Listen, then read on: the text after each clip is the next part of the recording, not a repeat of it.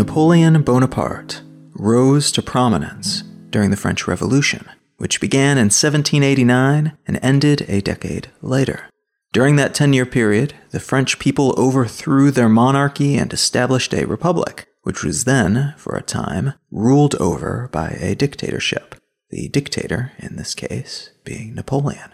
But before taking on the mantle of dictator, or rather, if we want to use his formal title, emperor, though he was a dictator ruling over an empire, if we're being pedantic about it. But before he rose to that hallowed position, he was a mere artillery officer from a relatively unknown family of Italian ancestry. There was some minor nobility in his heritage, but it wasn't something he could live off of. He had potential, you might say, but it wasn't a guaranteed thing that he would end up making anything of himself. The French Revolution presented an opportunity for someone like him, someone with the correct background, but also, it turned out, a keen military aptitude. And he was able to shoot up through the ranks, becoming a general by the age of 24. Napoleon was given command over the Army of Italy, which was a French military unit that focused on activity within the Italian peninsula and a few years later, when he was 26 years old, he fought a campaign against the Austrians and the Italians and ended up conquering the entire Italian peninsula in the span of a single year. In 1798, he attacked the Ottoman Empire, carving out a radius of control in Egypt and Syria, in part to increase France's trade related influence thereabouts. But this campaign was also part of a larger series of moves within the Mediterranean region that were intended to give France a springboard from which they could threaten British India, thereby forcing the British to make peace with France elsewhere.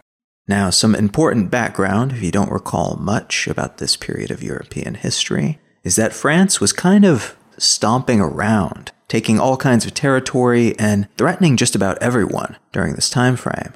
What Germany managed to do during World War I and World War II, France did in the late 18th and early 19th centuries. So this action over in Egypt was just one facet of many such actions simultaneously being undertaken by the burgeoning, conquering, newly minted French Republic, which was what France was called from 1792 until 1804 when it became the first French Empire. And that shift from one country name and arguably country stance, because an empire is by definition expansionist and controls other states beyond its own borders, that was brought about by Napoleon, who at the end of 1799 instigated a bloodless coup d'etat, overthrowing the Directory, which was the ruling committee of five bureaucrats who ran the country during the French Revolution. And Napoleon replaced this group of five with himself. And he began calling himself the first consul of France, though encouraged by the public approval he was receiving as a result of his leadership and his many conquests for the country, he changed his title to emperor in 1804 and as emperor he defeated a coalition made up of Britain, the Holy Roman Empire, which, as the joke goes, was not holy Roman or an empire. It was pretty much a sprawling Germany that also included pieces of modern Italy, Austria, the Netherlands, and a solid chunk of Central Europe. And Russia rounded out that anti France alliance. So Britain, the Holy Roman Empire, and Russia were all defeated by Napoleon. Then Prussia got knocked out, and there was a period of peace before the United Kingdom and the Austrians came at France again before being defeated once more, allowing Napoleon to pretty much lock down Europe with the borders and treaty conditions that he preferred, vastly expanding the sphere of influence that France enjoyed. Napoleon wasn't done, though. He invaded Iberia and declared his brother, Joseph, to be the new king of Spain, this proved to be one of the last great victories for the French army of this period, however. After that invasion, France's client states, those that had been beaten into submission previously began to rebel, first in small ways and then in large ways. Russia, in particular, was not keen to be dominated by the growing so called continental system, with France at the wheel. So they basically taunted Napoleon into invading them, which he did in 1812. And this turned out to be a mistake. The Russians lost many cities to the invading force, but they were able to wear down his Grand Army, the main French military force, by attrition. And this spiraled into defeats for the French military elsewhere soon after. Two years later, in 1814, the nations allied against his emperorship managed to invade France, occupy Paris, and capture Napoleon, who they exiled to an island off the coast of Italy called Elba. The following year, Napoleon escaped from Elba and went and recaptured an army, basically. He walked up to this army and said, Hey, you coming with me? And they said, Yeah. And he marched with that army, retaking control of the country from a group of royalty called the Bourbon monarchs who had been placed in power when he was toppled. And the countries that knocked him down that first time were forced to reunite and form another alliance to go fight him again. This new alliance did defeat Napoleon once more, culminating at the Battle of Waterloo and ending his so called Hundred Days, during which Napoleon once again took control of France after being exiled, but which ended with him being exiled again, and this time to a far more remote island in the South Atlantic called St. Helena, which is where he died six years later.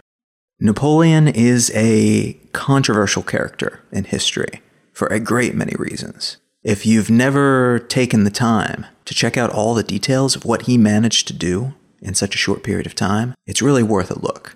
His impact on history, in part because of when he was born and what his status in society was, and the confluence of events that spiraled around him, of course, but also because he seemed to be an outstanding organizational and military mind, at a moment where such things, combined with the proper amount of ambition, could have an outsized impact on not just regional, but global happenings. His efforts are credited with toppling the monarchies of not just Europe, but the world, and the spread of democratic liberalism. He spread the metric system around the world, formalized primary education structures, and freed the religiously oppressed from segregated ghettos across Europe. Sure, he may have kidnapped the Pope, but he also ended the Spanish Inquisition. His invasion, and let's call it what it was, his looting of Egypt, are credited with the invention of the field of Egyptology and with the discovery of the Rosetta Stone. His Napoleonic Code spread, enforced, and normalized many modern concepts that we today take for granted. Ideas like meritocracy, equality before the law, property rights, religious tolerance, secular education, local administration, the establishment of grants and foundations to support the exploration and flourishing of the sciences and the arts, the quashing of feudalism and serfdom, and anything that even smelled like monarchical systems, the Napoleonic Code has gone on to influence the legal systems and, in some cases, the founding documents of over 70 countries around the world. But, of course, at the same time, Napoleon was also, arguably, one of the most successful mass murderers of all time. He changed the spin of the globe, arguably for the better, at least through modern lenses, but how many people died as a result of his campaigns of conquest? How many lives were snuffed out because of this one man's ambitions? How much of his conquering was about ego and how much about ideals? Does it matter, one way or the other? And had he been a less successful commander of a potent army stemming from a nation that was primed for both revolution and empire, would he have been forgiven, as he has been by many, for all the bad stuff he did? if he hadn't done quite so many good things along the way, if he hadn't stopped the Spanish Inquisition alongside kidnapping the Pope? Would we remember him for the bad stuff? Would we remember him more like we remember Joseph Stalin, with a focus on the mass killings and atrocities, rather than the broadly positive accomplishments that ran parallel to all of those deaths? But maybe the biggest question here, for the purposes of this episode at least, is how the hell did this guy manage to do all these things to upend and take over his own government a few times how did he manage to defeat essentially all the major economic and military powers in the world at the same time or within a few years of each other? A man who thumbed his nose at and toppled many of the traditional powers of the world. Powerful families that have been ruling countries since the beginning of recorded history. How did he do all of that and still manage to not be executed? How is it, in short, that Napoleon set the fuse that eventually detonated the monarchical European governmental system. And then, when he was caught by the people who represented those systems and flourished under them, he was exiled, not just once, but twice, after having escaped his first exile to go back and fight again against those same people. How was it that he just kept being relocated, despite the risk and the difficulty of such an undertaking? while other people in France but also around the world were still being executed for insulting royalty or the church. They were losing limbs and being, for all intents and purposes, enslaved for stealing things, for just being born under the wrong circumstances. At this point in history, severe punishments for very small things were very common. The value of a life was not considered to be particularly high. How was it that so many people were facing these severe consequences, and this dude who stomped around and did whatever he wanted, who embarrassed the hell out of these powerful people, managed to avoid those same consequences? What made Napoleon so special to the point that he was immune to the same treatment, the same rules and punishments that everyone else had to live under? Who do you have to be? What do you have to do to become untouchable in that way? That's what I want to talk about today.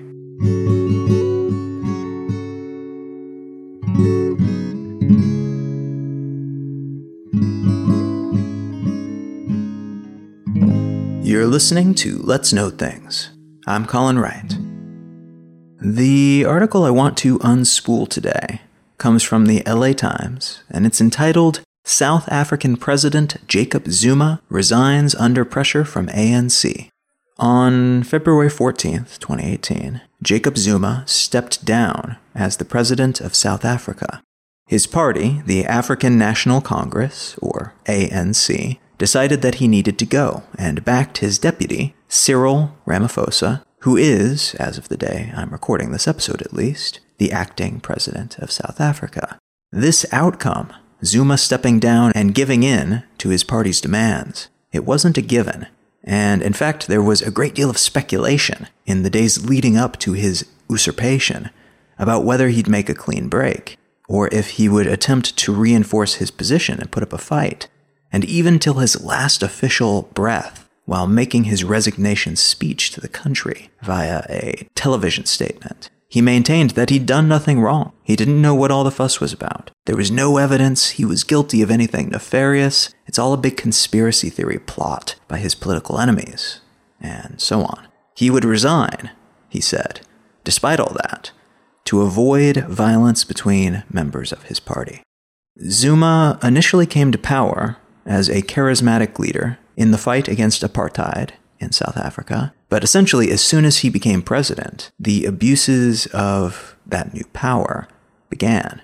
He used the position of president to go after his political and personal enemies. He gave uncontested state contracts to his allies and gave out government jobs as bribes and rewards. Zuma used taxpayer funds to upgrade his personal coastal mansion, which he justified as quote unquote security upgrades when he was caught. But those upgrades included a new swimming pool, a visitors center, and an amphitheater.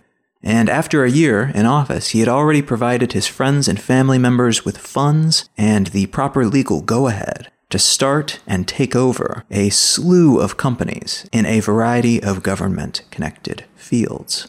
Perhaps the most visible series of scandals in which Zuma was embroiled involved a family called the Guptas, a name that, in South Africa, became synonymous with government supported corruption and mutual backscratching between powerful people. From mining to newspapers to TV, the Guptas were able to scale the ladder of success in the country with worrying speed. Worrying because they seemed to easily bypass the hurdles other entities in these industries faced, and always seemed to have a government mandated wind at their back. And the Guptas, in turn, supported the Zuma administration, and Zuma personally, in many different ways. The Guptas were able to use an Air Force base as a private airport to welcome wedding guests to the country, for instance. And in return, though not officially connected, of course, Zuma's son started out as an intern at a Gupta owned company, only to have worked his way up to the top, becoming a multimillionaire from that work within a few years. The families became so close in their dealings and mutual illegal enrichment that some members of the press and many people in the country began to refer to them collectively as the Zuptas. Jacob Zuma's stepping down, then, after nearly nine years in power, is well past due in the eyes of many. And the Guptas are, consequently, faring quite badly in the region as a consequence of his stepping down. The Guptas are now having trouble securing financing in South Africa, and banks are refusing to do business with them entirely. As quoted in a recent Quartz article about the family and their relationship to the Zumas, one analyst described the sudden shift as a quote, coordinated act of corporate social responsibility, end quote. In other words, it was almost like this family's power structure was interwoven with Zuma's power structure, and as soon as one was pulled away, the other collapsed in turn. A government, at its most fundamental level, is a mechanism for organizing people and distributing scarce resources. As a part of that purpose, it passes laws that are meant to be obeyed, creates some kind of policing force to ensure people adhere to those laws, and collects taxes to pay for that police force and their military, which protects the country from outside threats, and the infrastructure inside the country, particularly those aforementioned mechanisms that help organize people and resources. When someone comes into a position of power within a government and abuses that power, uses it to enrich themselves rather than help that system run optimally, or in some cases, enriches themselves while also helping that system run optimally. That's a problem. That person is a parasite attached to an organism, which messes with the flow of resources to vital systems. It adjusts all the math involved. But because this parasitism is seldom well known, or maybe just seldom formally recognized and acknowledged, no new math is developed to deal with it. State accounting, in other words, doesn't take the Zuma Enrichment Fund into account when they're working out taxes and such, which leads to flaws in all of the official ledgers. What's more, being in power allows a person who lacks scruples to reorganize the system they control to better serve their own needs, to warp it, to bend it, so that they become even more enriched over time, which tends to further weaken the overall structure and to make it less capable of performing that main task of organizing, distributing, and protecting. There's a term that isn't very commonly used outside of political analysis circles, which is a shame because I think it fairly clearly illustrates how this kind of thing works. But this term is state capture, and a more specific subcategory of state capture, predatory state capture, is what has been happening in South Africa these years that Jacob Zuma was in charge. Predatory state capture means, in essence, that a small group of people works together to influence government officials and other levers of societal control in order to strengthen their own economic positions. This term was originally used by the World Bank in the year 2000 to describe what was happening in some Central Asian and Central European countries that were making the transition from Soviet communism to a Western flavor of capitalism fueled liberal democracy. They were going through all the proper paces and making all the right noises, but while that shift was taking place, corrupt groups with influence, sometimes politicians, sometimes former spies, sometimes local business people or mob bosses, they determined the direction the government would evolve, in large ways and small. So these countries ostensibly fell into lockstep with much of the rest of the world, politically and economically, but only superficially. What was happening beneath the surface was controlled by a group of people we would later come to call oligarchs, who were pulling all the strings and becoming increasingly wealthy and powerful as a consequence. We have seen this pattern replicated all over the world at various points in history. Today's Russian government is largely controlled by oligarchs, and we've seen similar models in Romania and Bulgaria, and yes, South Africa. You could absolutely argue that governments like the one found in the US is, at times, or always, at least a little bit, depending on your level of cynicism, controlled to at least some degree by freedom branded oligarchs. The modern iteration of our lobbying system and court decisions like Citizens United seem to have strengthened this capability and reduced the number and potency of checks and balances that are in place and fully functioning with the intention of keeping things from going over the edge into a full blown predatory state capture scenario. Just as interesting in its own way is another subtype of state capture, often called systemic state capture. Predatory state capture is a government that's captured and controlled by a group of oligarchs, typically operating in the shadows from behind the throne. Puppet masters, you might say. Systemic state capture is when a government becomes enthralled instead by a system and the rules and priorities governing that system. So you could say that liberal democracy systemically state captured a huge number of governments around the world in the 20th and 21st centuries. This family of liberal democratic systems now determines the course of these governments where their resources are expended, what's prioritized, who does what, how people are organized, how people are protected, and everything else that falls under the aegis of government mandate. This, rather than predatory state capture, could also explain the direction that the US government, among many others, has been taking for the past several decades. You could argue that it's just a different version of capitalism, a different version of liberal democracy that has been taking hold. At other moments in history, pre Napoleon Europe, for instance, the monarchical system had systemically state captured most of the governments around the world. And for a while, post World War II and pre Soviet Union collapse in 1989, there was a dictatorship by the people pre communism model that was taking over governments left and right, particularly in Central Asia and Central Europe. That collection of philosophies and priorities came to guide the hand of these governments capturing them for use toward this collection of goals. So these two types of state capture provide us with a big picture lens through which we can view the shifts and stances of governments today, but also historically. But I digress. The question I want to ask here, and this is what ties Zuma back to Napoleon, as discussed in the introduction. Why is someone like Jacob Zuma allowed to just walk away?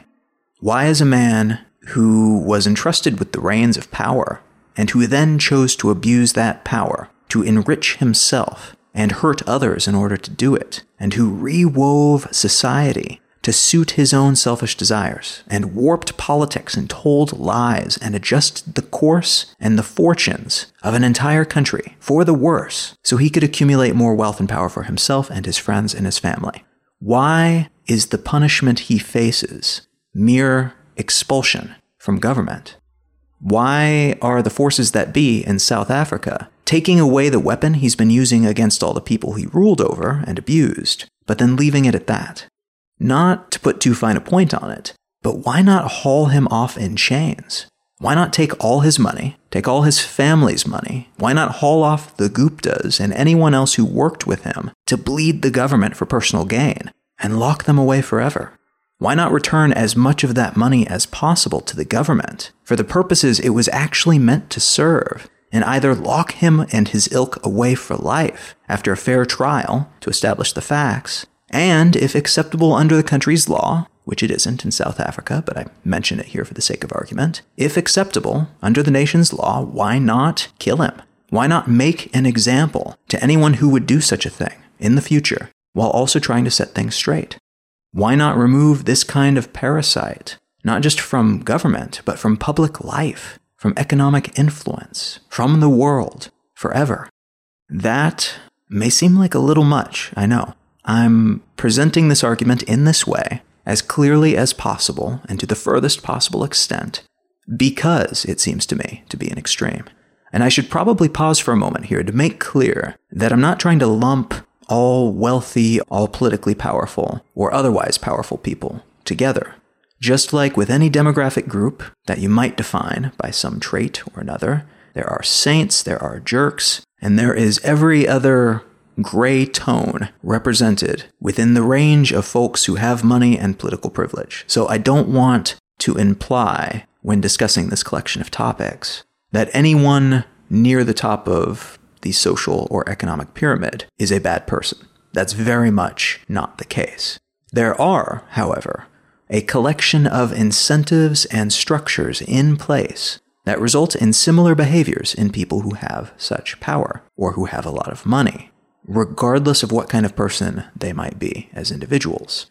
A simple example of this is the way taxes are set up here in the US. In general, folks who make more money, who are in the highest echelons of income, make that income from assets, from real estate, from rent they are paid on property they own, from dividends on stocks and coupons on bonds. They don't make their money, or at least not the majority of their money, from a paycheck, the way the rest of us do. This difference isn't a value judgment, then, but it is a difference. And the system, in most countries, favors these types of incomes by granting tax and other benefits to those who earn them. So, when we're discussing this collection of topics, keep that in mind. One need not be a horrible person to be part of a system and benefit from a system more than most other people that distributes rights, privilege, and power inequitably. Any of us who found ourselves earning our living in those ways would be part of that same system and likely would never think twice about it. Adhering to those rules and taking advantage of laws that benefit you is seldom a moral act. Now, that doesn't change the secondary consequences that are emergent from these realities, but it's important to delineate them, I think, to demonstrate that simply being wealthy, simply being powerful, is not the same as being a criminal, as being abusive, as being intentionally demographically divisive. But let's loop back around to Zuma and his utilization of his public power for personal and familial enrichment. And more specifically, let's get back to my question about why he was punished with a slap on the wrist instead of some kind of lifelong prison sentence. Think about what he did this way. Here's a man who wielded a million times the power of an ordinary citizen, and he used that power, that massively amplified privilege, to commit crimes against all the people in his country. He took money meant to enrich the country in myriad ways, to build the place up for the benefit of all, and he used those resources to enrich and benefit himself instead. A normal person living in that country who commits a crime may find themselves in jail for their crime. They may be fined into pauperdom. They may become a social pariah for life. In some countries, yes, they may even be executed for their crimes. But this guy, who committed crimes on a completely different scale than what a normal person might realistically be capable of, he gets to walk away with all of his ill gotten gains. He's maybe lost some face, and he's had his personal enrichment machine taken away from him, but he's still better off than how he started. He's only been punished in the sense that a burglar who is caught and told to leave your house and stop stealing stuff, but that he can also keep what he's already taken. He's only been punished in the way that burglar has been punished. Comparatively, this punishment system for government officials makes no sense. The punishment does not come anywhere near fitting the crime. And it's not just Jacob Zuma and arguably Napoleon Bonaparte, who, remember, was exiled not once but twice for essentially conquering Europe and overthrowing a bunch of governments. It's not just these two figures who were leaders of countries who get off scot free in this way for doing stuff that anyone else would be locked away forever or killed for doing. A very abbreviated and incomplete outline of the global financial crisis of 2007 and 2008 goes like this A bunch of incentives fell into place that allowed banks and other money lenders to benefit from loaning money, especially for housing, to people who were not good bets. People who they knew or strongly suspected would never be able to pay back those loans and would default on their payments. These bankers, knowing this, continued to hand out these loans and then on top of that, packaged the loans together with halfway decent and strong loans into packages of debt, basically, to sell to other financial institutions and to utilize as secondary investments. So they were basically taking an asset they knew was worthless, these loans they knew almost certainly would not be paid back, and packed them together, and because of the nature of the industry and the moral turpitude of many of the people involved, they didn't make those investing in these flawed debt packages fully aware of what they are investing in. They were able to give them ratings that were inaccurate so all this money was going out the door to fund houses the new owners of those houses could not afford, and the financial institutions in the background were investing more and more money into these chunks of worthless debt, amplifying the bonuses these bankers were making, but creating no new value, except on paper. This bubble eventually burst, and banks around the world, including some of the biggest banks in the world, collapsed while others would have collapsed had they not been bailed out by their governments. People lost their homes, people lost their savings. The banks that were bailed out were bailed out by taxpayer dollars. So the countries making these payouts lost all those funds that could have been spent on anything else because they had to keep alive these institutions that had essentially rotted from the inside out. There were several reasons given for why these institutions should be bailed out, rather than allowing them to collapse and building something new in their place, as would be the case with any other business or organization. One of the reasons was voiced by a former Bank of England policymaker named Robert Jenkins when he was interviewed about it for The Guardian. He said, quote, During the crisis, there was a misplaced judgment on the part of authorities that prosecution would undermine further confidence in the banking system. End quote. So they had to bail out the banks, or people would lose faith in the banks, which would cause even more problems. That's the logic there. But does acting on that conclusion mean that none of these institutions and bankers would be punished for what they did? for the widespread worldwide consequences of their greed and short sightedness? Well, there were some punishments leveled, but maybe not as many as you might think. From a 2015 piece in The Atlantic, quote, Since 2009, 49 financial institutions have paid various government entities and private plaintiffs nearly $190 billion in fines and settlements, according to an analysis by the investment bank Keefe, Bruyette, and Woods. That may seem like a big number, but the money has come from shareholders, not individual bankers. Settlements were levied on corporations, not specific employees, and paid out as corporate expenses, in some cases, tax deductible ones. In early 2014, just weeks after Jamie Dimon, the CEO of JP Morgan Chase, settled out of court with the Justice Department. The bank's board of directors gave him a 74% raise, bringing his salary to $20 million. So, not a whole lot in the way of punishment for the institutions or for the bankers themselves. And in some cases, those most responsible actually got raises. That article also mentions that more than 1,000 bankers were jailed after the savings and loan crisis of the 1980s.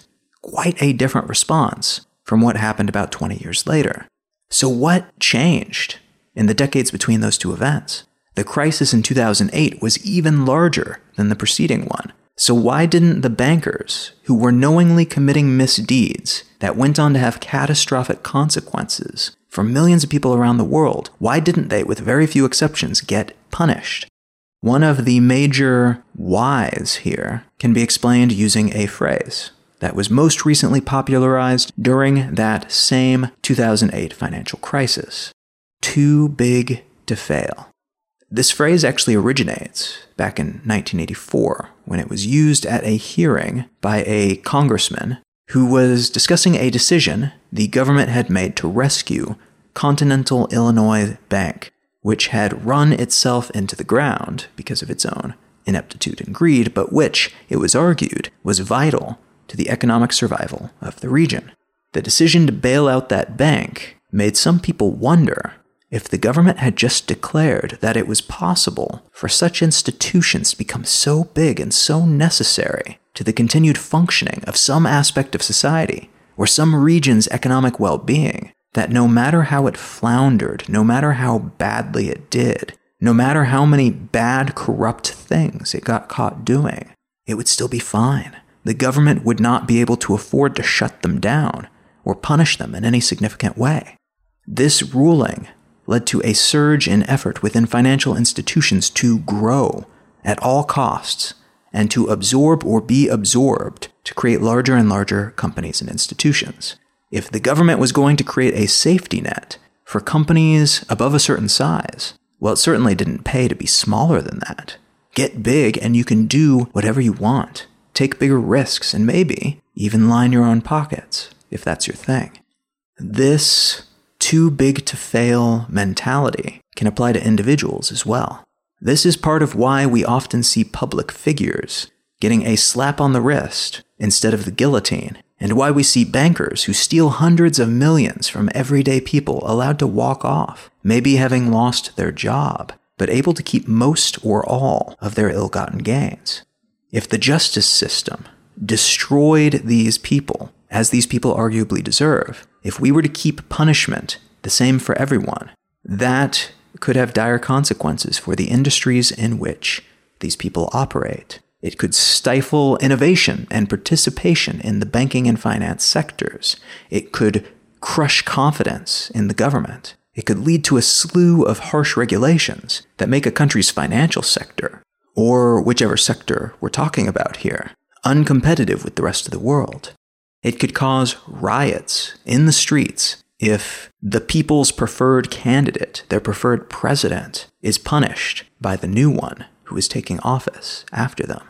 These powerful people have made themselves important enough that they are too big to fail. They have a safety net that the rest of us do not have. They will be bailed out if everything goes sideways and they overplay their hand. They can be criminals of the highest order and do everything in public and still walk away with their prize when they get caught.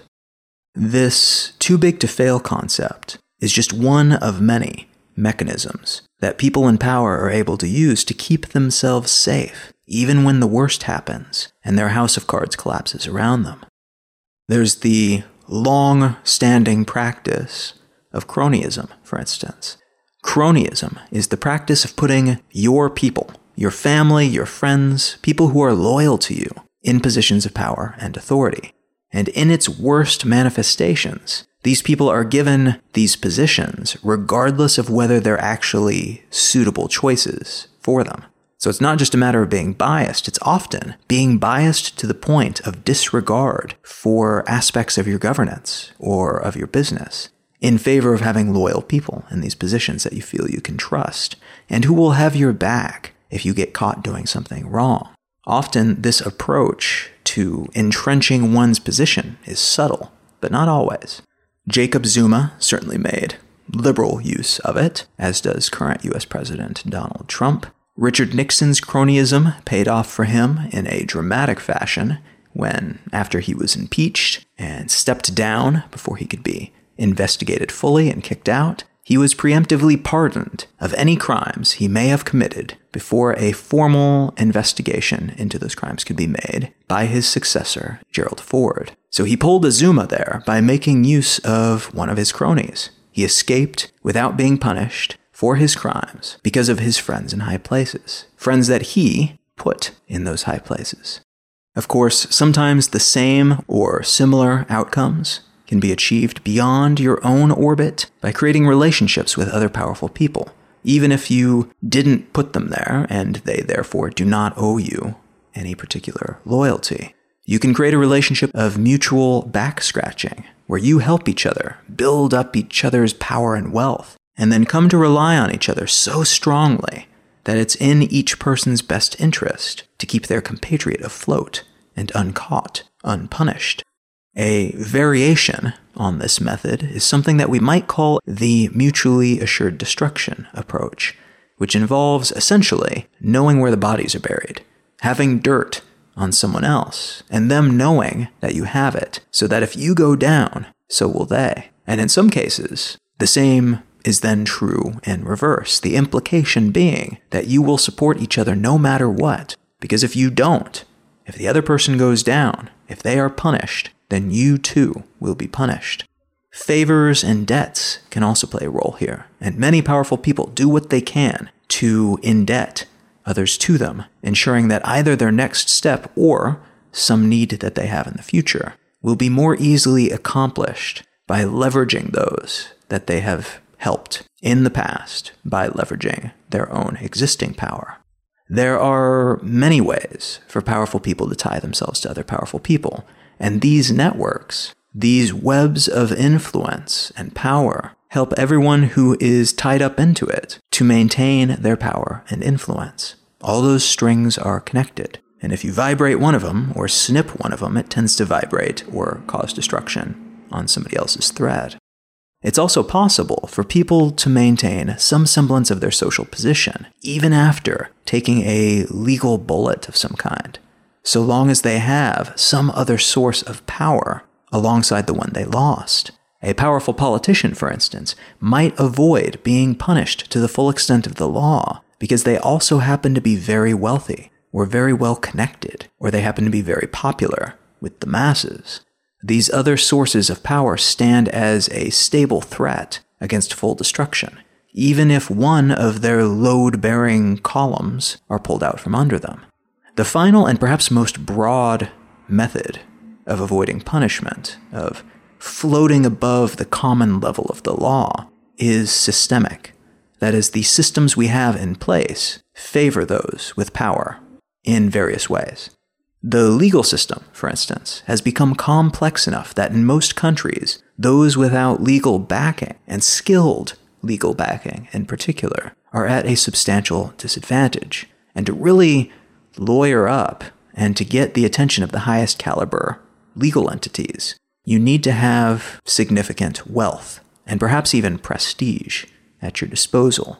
And that reality slants a system that is meant to be equitable, and still is in some ways, but it slants it toward people who wield the requisite wealth and power and allows them to wring the most possible benefit out of that system. Our system of laws, too, have come to favor the wealthy and politically connected, even though it's less immediately evident how this has become the case.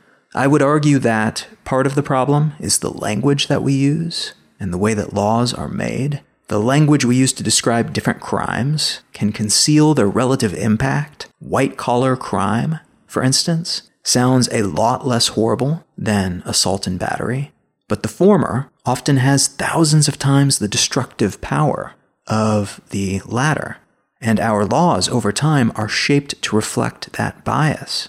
And that makes sense if you think about it. Who, after all, is making these laws? In general, it's people who are more likely to commit white collar crimes, rather than people who are likely to rob a liquor store or punch a stranger. And that plays into one last piece of the systemic method of avoiding punishment. Those in power have every incentive to pull the ladder of justice up behind them. Doing so is kind of natural if you think about it. It allows them to keep the power that they've attained, and it keeps them from being knocked down below the level of favoritism that they believe they've earned. Because of the influence and power they wield, however, this policy, which in most cases I seriously doubt is passed with any ill will toward anyone else, it's not a hateful act, but rather a self preservationist act. But it nonetheless increases inequality over time across broad swaths of society because of how it slowly but surely wears away at the safety net of the many in order to reinforce the safety net of the few. So, in answer to that question I asked earlier, why don't we treat leaders and other people in positions of power like we treat anyone else? I'd say that it's because the people in power make the rules, have connections with each other, know where the bodies are buried, have established themselves as being too big to fail, and have set themselves up to be linchpins in some vital space. And they're also lawyered up pretty well, just in case. I personally think that it's a dick move to punch someone. It's possibly even horrible to punch someone, depending on the punch, the people involved, where the punch lands, and so on. But I think most people would agree it's even worse to shoot someone. That takes things to another level.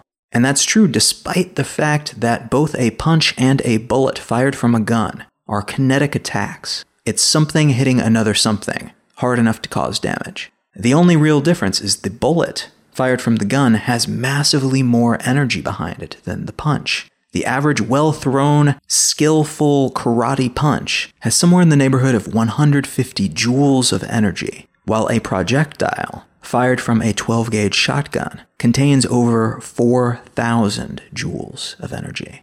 Both are kinetic strikes, but they are in completely different categories in terms of the type of attack they represent and the type of damage they can do. The same is true of, for example, comparing some type of minor fraud to the massive scale fraud that caused the financial crisis in 2008, or the scale of fraud committed by the president of a country. The crime is similar in a sense, but the difference in scale makes it a completely separate thing. And the way that we are divvying out justice today in most countries makes it seem as if we've decided that bullets are fine, and the person firing the gun may have their gun taken away, but otherwise won't be punished. But the person who throws a punch, they could get anything from severe bank account crippling fines to life within the criminal justice system. Law has been flipped to favor those wielding metaphorical guns and against those who can only muster metaphorical punches. Possibly the most disconcerting element of this entire storyline is that within politics, within economics, within many different fields, once you reach a certain point of influence, wield enough power, you achieve a status of near untouchability you don't need to have a government or industry full of evil people to create this type of situation. It emerges fairly naturally, I think, if you have the right incentives in place and the right powers are granted to those who attain certain positions. But if you allow that natural occurrence to build up over time and result in this type of invulnerability and an unequal invulnerability at that, not something that everyone enjoys to one degree or another, but something that's only enjoyed by a very small group of people. That becomes a problem very quickly. Do you know what led to the French Revolution? The main cause, commonly cited by historians, was the rising social and economic inequality that was emerging between the ruling class and the regular plebes. What's more, those in power were mismanaging the economy, failing to come up with solutions to a shift in environmental factors. They were running the national debt to new highs, and they were all following in lockstep with King Louis XVI, who was failing hard at politics, which was his only job. Does that sound familiar at all?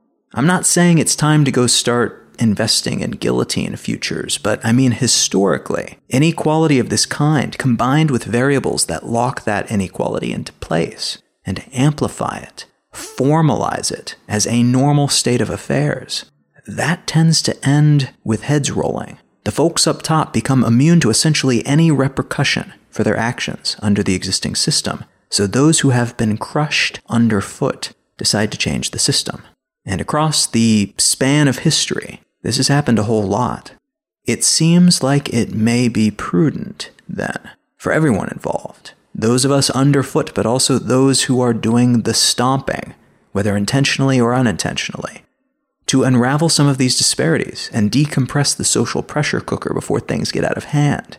We do have options in how we achieve this. We can more heavily regulate certain industries. We can scramble the current set of incentives. We can increase the bureaucracy or change it around to create more checks and balances. We can somehow convince powerful people to create laws that hold powerful people accountable, and in fact, even more accountable than the standard person because of the outsized influence that they hold, the increased damage they're capable of doing. Most of the standard solutions to this, though, are not super popular politically, and some, like convincing people in power to put themselves at a disadvantage, seems more than a little unlikely. These people did not achieve the power that they have by giving up their advantages. And it's a tough sell, I think, to regulate certain industries under many of the systems that we have today, as most of these systems allow for at least some kind of monetary influence on the system, whether directly to politicians or indirectly by influencing the public, which means it takes decades to get safety belts as a standard feature in cars. And numerous industries, from big tobacco to big guns to increasingly big technology, are able to keep politicians in line by threatening their bottom line, threatening to fund their political competitors, or even more fundamentally, threatening to just not fund them next election cycle.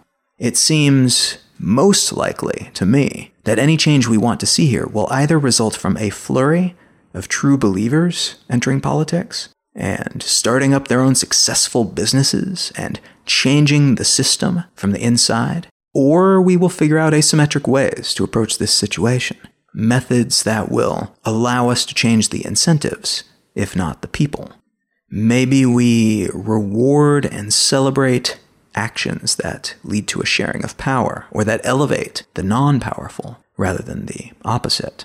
Maybe we remove big money donors from the political equation, giving anyone who wants to run for office the same amount of money to spend from government coffers to keep the playing field level while enforcing strict term limits and anti self enrichment policies from the ground level, starting locally and moving them up and up and up until they apply to the people who actually run things at the federal level. Maybe the current trend of outing and shaming bad behavior in public spaces, like social networks, and through traditional news media in some cases, will be able to unravel some of the influence webs that have been woven behind the scenes. Maybe it will evolve in a direction that isn't horrifying, though a harmful mutation, I think, is absolutely possible as well, unfortunately. It's hard to say what might actually work here because it's difficult to know what will be acceptable to the people who are often able to quash efforts that they don't like before they come into full effect. What could we do to give those who seek power what they want, but without allowing them to corrupt our systems in the trade off? Or what would allow them to seek those ends safely and beneficially perhaps amplifying their efforts even more, providing them with greater challenges, better psychological rewards beyond those that are currently available. How might we keep these particular attributes from arising in certain people, and then once those people take positions of power, allowing that attribute to rot the system from within? How might we phase out or alter certain aspects of our system to prevent that from happening? One of the key principles of liberal democratic systems of governance is that they should be flexible and malleable over time. They should provide citizens with the liberty to participate in the government as equals with others who participate, and should give the people the chance to evolve the system itself as morality, technological know how, and political realities change around them. What these add ons, which favor the higher ups, do is harden systems that are meant to remain plastic. It keeps them from adjusting, because if they change, these people will risk losing their primacy, or part of what allows them to keep their primacy. And the unfortunate consequence of this group defending their advantages, like any of us would do, I would argue, is a wider and wider spread calcification of a system that needs to remain flexible to work optimally. The arteries are hardening, are thickening, and we need to keep that from happening, lest we find ourselves with a different system altogether, something that's far more prone to a metaphorical coronary incident.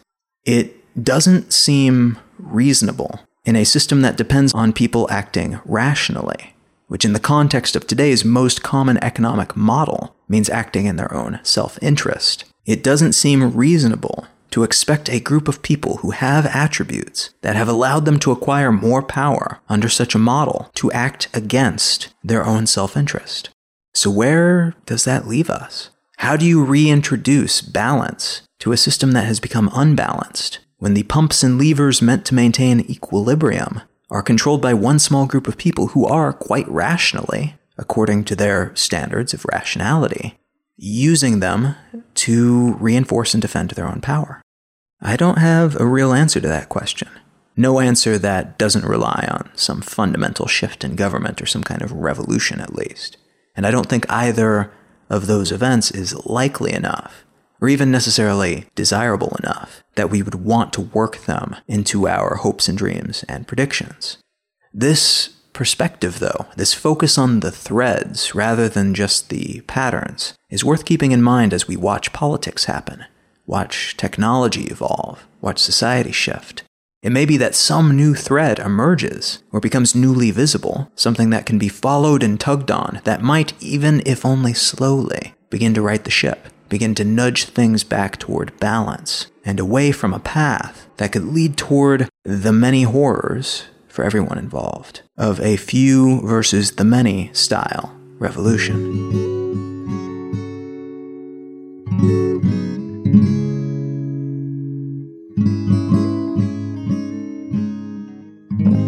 The book that I'd like to recommend today is a relatively new one. It's called Enlightenment Now. The subtitle is The Case for Reason, Science, Humanism, and Progress. And this is a book by Steven Pinker.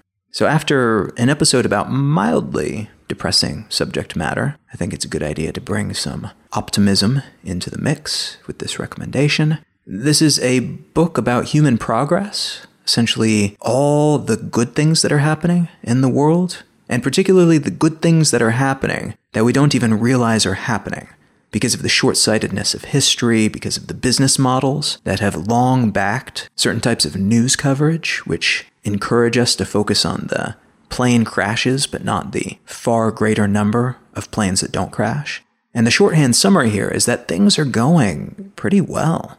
Really well, actually we humans as a species are doing okay. And even though there are dramatic and sometimes cinematically horrible instances of things going badly, and there are massive inequalities across the board, there has, statistically speaking, taking into account all of the data that we have available, never been a better time to be alive. And that's in the context of every social stratum. So if you were asked by a time traveler, what time period, any time from now all the way back to the beginning of humanity, you would prefer to live in, and you would not know who you would be, where you would be born, what part of the world, into what type of family, if you'd be wealthy or poor, anything like that, you would not know when would be the best time to be alive. Statistically speaking, that time is now. Today is the absolute best time in human history to be alive. And this book is essentially a collection of evidence for that claim. And especially after all of the horribleness that I don't know about you, that I hear about all day, every day, it is a breath of fresh air to have that argument not just made, but made with convincing supporting data points. So if you are looking for a rational reason to feel good about the world, might I suggest picking up a copy of Enlightenment Now by Steven Pinker. You can find out more about me and my work at Colin.io. You can find my blog at exilelifestyle.com, and you can find the show notes for this episode and every episode of the podcast at letsknowthings.com. Feel free to reach out on social media and say hello. I am at Colin is my name, pretty much everywhere on Twitter and Instagram and YouTube and so on. Thank you so much for listening. I'm Colin Wright, and I'll talk to you again next week.